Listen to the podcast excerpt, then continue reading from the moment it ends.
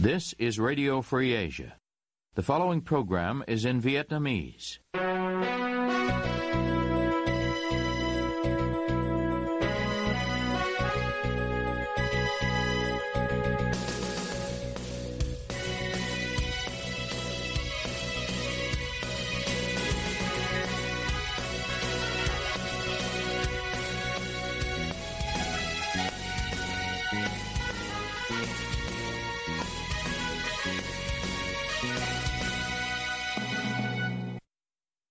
Đây là Đài Á Châu Tự Do phát đi từ thủ đô Washington DC, Hoa Kỳ. Toàn ban cùng Trung Khang xin kính chào quý thính giả.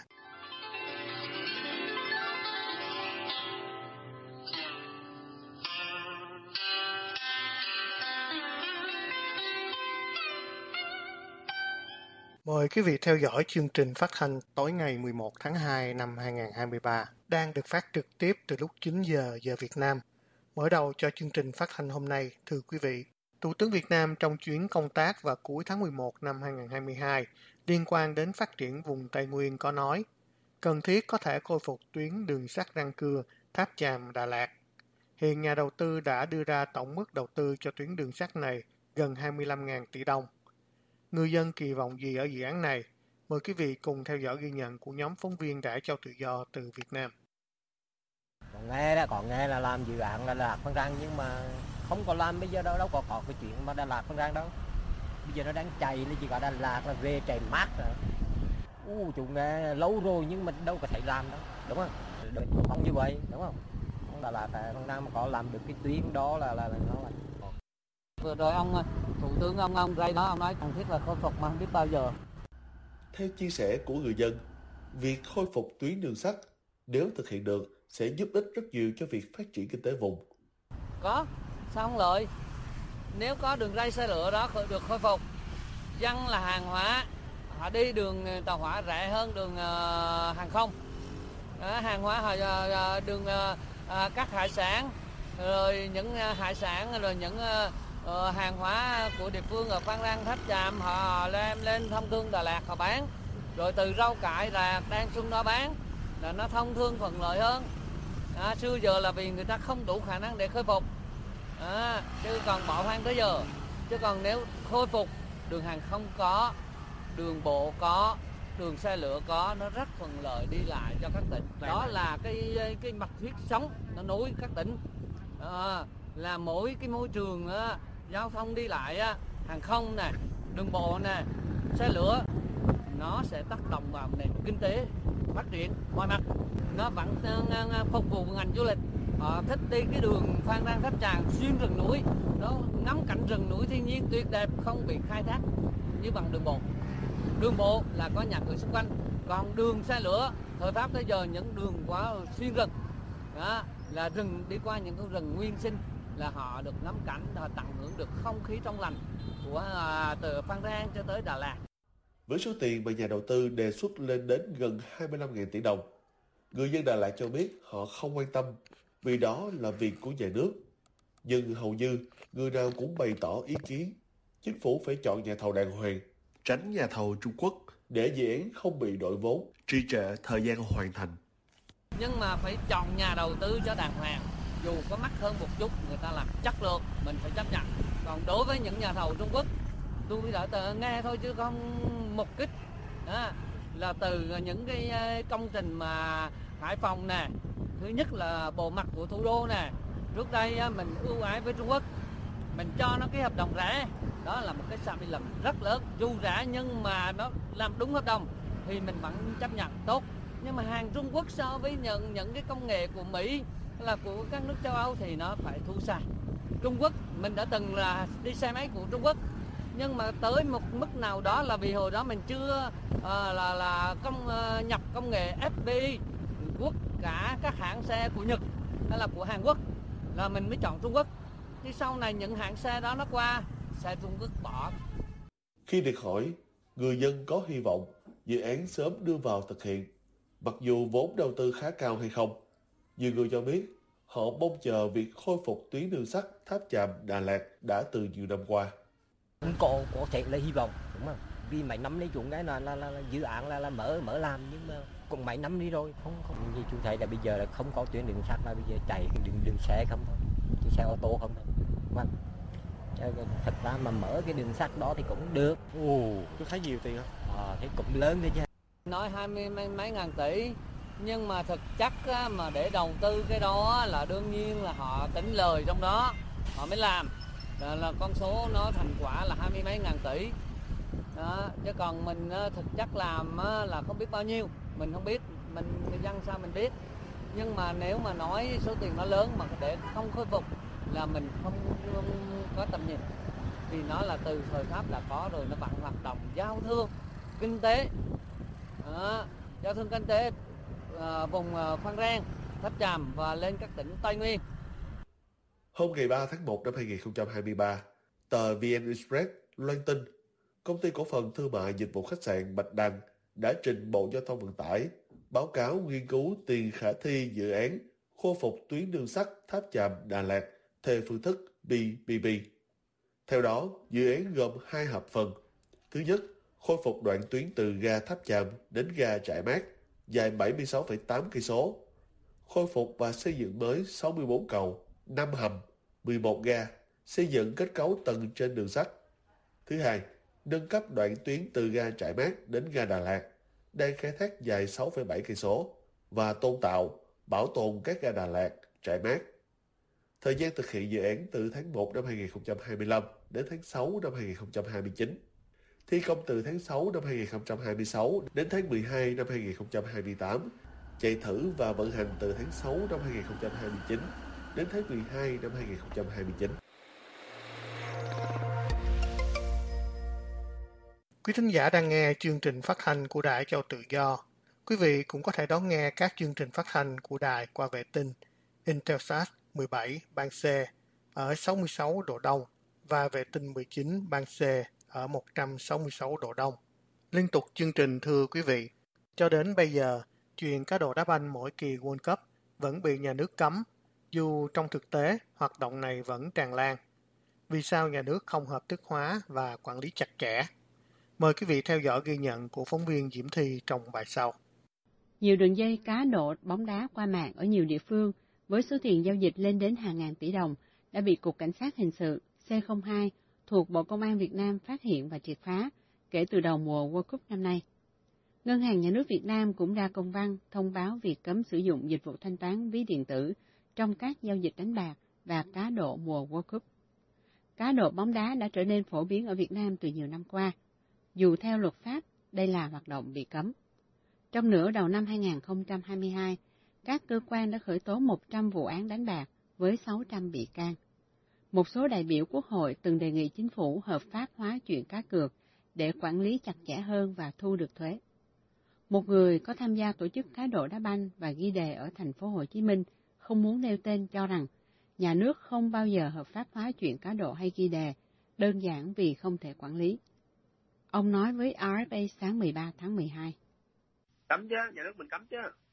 Cấm được không được cái chuyện của nhà nước, nhưng mà nhà nước đang cấm cái chuyện đó, cấm triệt để.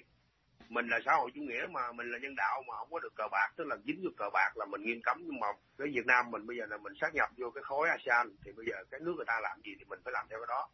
Mở sòng bài cho người nước ngoài chơi thôi, cấm người Việt Nam, không yeah. dạ. người Việt Nam chơi.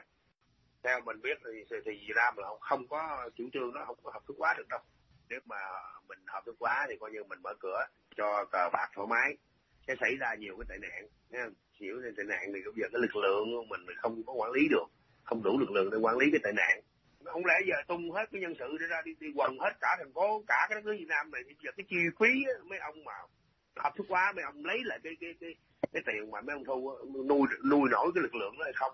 Không bao giờ. Cho nên nhà nước mày không bao giờ hợp thức hóa. Anh làm thì anh cứ việc làm mà anh để tôi bắt được là tôi bắt còn không bắt được thì thôi. Cái chuyện anh làm là cứ việc làm. Tại phiên chất vấn Bộ trưởng Tô Lâm sáng 10 tháng 8 năm 2022, đại biểu Phạm Văn Hòa, Đồng Tháp đặt vấn đề cho phép thực hiện về cá cược để quản lý những người muốn hoạt động mà còn lén lút. Bộ trưởng Tô Lâm cho hay, Bộ Công an ủng hộ làm việc này để giảm bớt tình trạng bất hợp pháp, nhưng tìm được doanh nghiệp đủ điều kiện làm đầu mối thực hiện thì chưa có. Ông Thất, từng là trùm cá độ đá banh, ghi đề và bị tù với tội tổ chức đánh bạc, giờ đã bỏ nghề, nêu quan điểm của ông với RFA. còn thì còn còn bình thường mình đã lậu mà bị nhà nước đâu có cho nhà nước mình cấm cờ bạc nói chung cho thì, thì tiền nó không có chạy đi ra nước ngoài không cho người ta đi qua campuchia đi qua ngõ khác. Dù cũng khó lắm chị. Tại vì khi chị cho chơi á cái tụi chơi nó thua. Nó thua rồi nó nó quay qua đi trước vượt dọc. Dạ. tự tử với chị có tự tử nhảy À. dầu nhảy sông hoài à. Có làm tùm lum có tệ nạn xã hội. Ở Việt Nam mình nó liều lắm chị ơi. À, mình đâu quản lý nổi. À, thì nói chung á thì nó cũng có những cái điều ờ, lợi cũng có cái điều hại cái này là ăn thua mấy ông nhà nước rồi mấy uh, ông quản lý ông mới quản lý nổi hiện làm cái lại là như, ờ, như vậy một cái trận có được như vậy thì thâu lợi được cái thế. Dân lao động chơi thì mình không nói. Dạ. nhưng mà còn những cái người dân đại gia cho nó sát phạt á. Nói chung á nó là như vậy. Nhà nước không có là không có quản lý cái này được. Nhà Dạ. cái quản lý Dạ. nhà cái nhà cái là nó nó nằm nó nằm Đài Loan hay là nó nằm vòng vòng nó qua nước ngoài không à nhà nước không có nhúng tay vô Ông Tựu, từ một người chuyên cá độ đá banh, đứng ra nhận ghi đề cho nhà cái, ăn trung gian rồi sạc nghiệp cho có người trúng lớn, mong nhà nước hợp pháp chuyện cờ bạc để những người thích kinh doanh an toàn hơn về tài chính. Ông nói với RFA sáng 13 tháng 12. không không nó bắt chết nó cá nó ấy lén thôi quýnh qua mạng thôi. Ờ, ở đây ờ, mình ờ, không có thị trường cá cược của Việt Nam, toàn bộ là của nước ngoài hết. Nó không có cho cái giấy phép kinh doanh đó. Tại vì nó hồi nào, nguyên tắc hồi nào giờ nó không có cá cược đó thì nó không cho, không bao giờ cho hết á. Chỉ có đua đua chó, lại đua ngựa, rồi nó cho. Cũng những nước ngoài nó đầu tư đó tại vì cái đó là cờ bạc á chế độ ờ, chủ nghĩa lại ờ, chế độ ờ, tự do rồi nó khác. Đương nhiên là người dân lúc nào người ta dân mà để chơi các cược lúc nào người ta cũng ủng hộ đó. Người ta cũng muốn là có cái hợp thức hóa và để chơi để không có bị bắt này nọ. Dạ. thì cũng nên làm đó chứ. Để mình lấy thuế biết không? Nghị định 06 năm 2017 của chính phủ đã cho phép người Việt tham gia các cược bóng đá quốc tế. Nhưng trên thực tế, vẫn chưa có doanh nghiệp nào được cấp phép kinh doanh thí điểm do quy định còn nhiều điều chưa hợp lý. Theo Bộ trưởng Hồ Đức Phước, việc tìm doanh nghiệp đứng ra thực hiện kinh doanh lại vướng luật đấu thầu, bởi trong luật không có hình thức đấu thầu lựa chọn doanh nghiệp, mà chỉ có đấu thầu dự án hoặc gói thầu của dự án.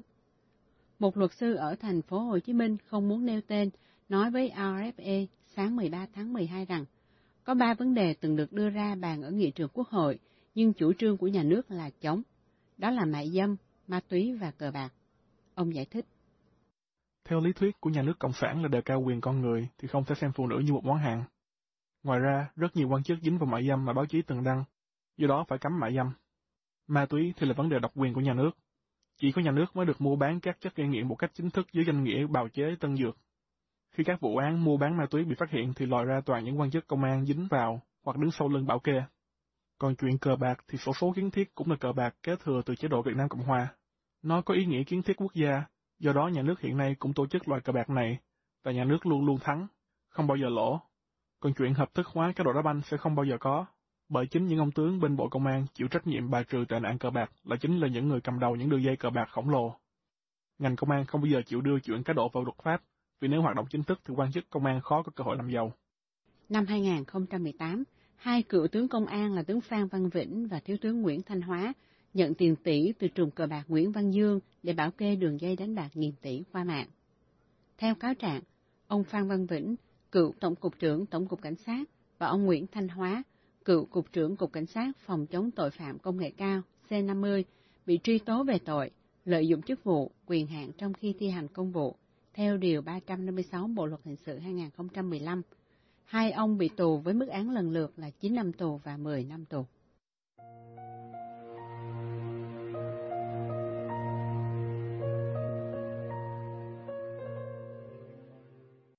Và sau cùng, mời quý vị theo dõi bài viết của blogger Tuấn Khanh với tựa đề Dửng dưng trước nỗi đau cũng là một loại tội ác qua giọng đọc Nguyên Lam.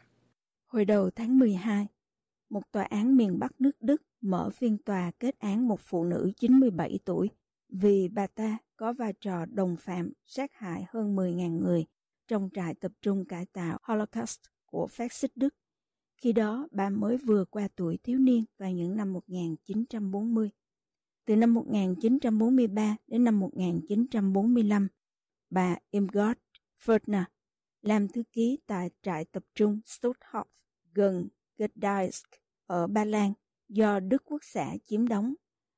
Bà Fertner đã bị kết tội là tay sai đắc lực cho việc giết hàng ngàn người một cách có hệ thống trong thời gian làm công việc thư ký. Dù nay đã 97 tuổi, nhưng phiên tòa được tổ chức diễn ra trước một tòa án vị thành niên, vì khi phạm tội, Fertner vẫn còn trong độ tuổi chuyển từ thiếu niên sang trưởng thành. Các luật sư của bà Fertner đã tranh luận để bà được tha bổng vì cho rằng không có bằng chứng chắc chắn nào cho thấy bà ta biết về vụ giết người hàng loạt ở Stutthof. Tuy nhiên, phán quyết cuối cùng của tòa án với người phụ nữ 97 tuổi này hoàn toàn là kẻ đã phạm tội. Dù tòa án được tổ chức theo kiểu dành cho tuổi vị thành niên, nhưng thẩm phán xác định rằng ở tuổi 18 bước qua 19 lúc đó, bà ta có đủ suy nghĩ để nhận biết về cái chết và nỗi đau của người khác.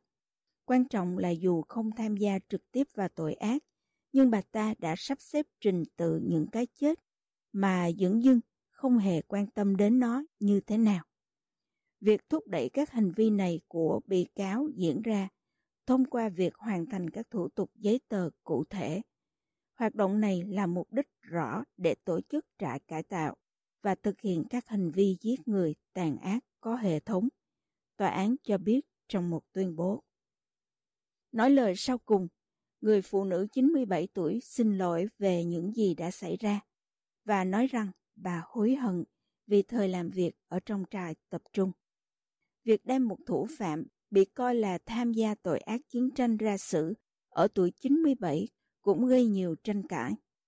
Trong những bình luận về vụ xử cũng có ý kiến cho rằng có thể bà ta không thích Đức Quốc xã, nhưng sinh ra vào một thời đại buộc phải phục vụ cho chế độ đó mà không thể bày tỏ quan điểm khác biệt. Tuy nhiên, cũng có ý kiến phản bác nói rằng nếu không thích, bà ta có thể chọn một nghề nghiệp khác chứ không chọn nhận công việc tham gia hệ thống giết người với những quyền lợi hơn hẳn những công dân Đức bình thường khác vào lúc đó. Câu chuyện này chợt nhắc đến Việt Nam. Những kẻ đã phạm tội ác với nhân dân, từ trong trại giam đến đời thường, lẫn tòa án, chắc chắn chỉ có thể ung dung được một giai đoạn trong bổng lộc đầy máu và nước mắt của nhân dân. Những án oan như Hồ Duy Hải, Nguyễn Văn trưởng, Lê Văn Mạnh, Lê Đình Công, Lê Đình Chức. Những kẻ vu cáo giấu mặt trong các vụ án của Phạm Đoan Trang, Nguyễn Thúy Hành, rồi chắc chắn sẽ phải bị đưa ra trước ánh sáng của lịch sử để so xét. Một ngày phải tới. Những kẻ như vậy, dù nhiều đến mức nào, công lý vẫn đuổi theo đến tận cùng. Ở bất cứ nơi nào, và chắc chắn trong tương lai, mọi tội ác đối với con người, dù nhân danh chính quyền hay chỉ là thi hành theo mệnh lệnh, cũng sẽ bị phán xét nghiêm khắc, bất chấp lúc đó thủ phạm đang ở trong tình trạng như thế nào. Sẽ không có loại chính quyền nào là chính nghĩa mãi mãi để phục vụ hay nương nhờ, mà bỏ quên hiện thực ra sao. Mọi thứ có thể thay đổi, nhưng nỗi đau con người sẽ được ghi lại thành những hồ sơ lịch sử để phán xét vào mai sau. Câu chuyện của bà Imger Ferdinand còn nhắc về một điều khác, dững dưng trước những bất công khổ đau mà đồng loại phải gánh chịu, cũng là một loại tội ác không thể tha thứ. Quý thính giả vừa nghe chương trình phát thanh tối ngày 11 tháng 2 năm 2023 của Ban Việt ngữ Đại Châu Tự Do. Quý vị có thể nghe lại chương trình này, đọc những bài viết, xem các video tin tức thời sự bằng cách truy cập vào website của Ban Việt ngữ Đại Châu Tự Do. Quý vị quan tâm đến chương trình, xin gửi email về địa chỉ vietweb.rfa.org. Toàn Bang và Trung Khang cảm ơn quý vị đã đến với chương trình và hẹn gặp lại.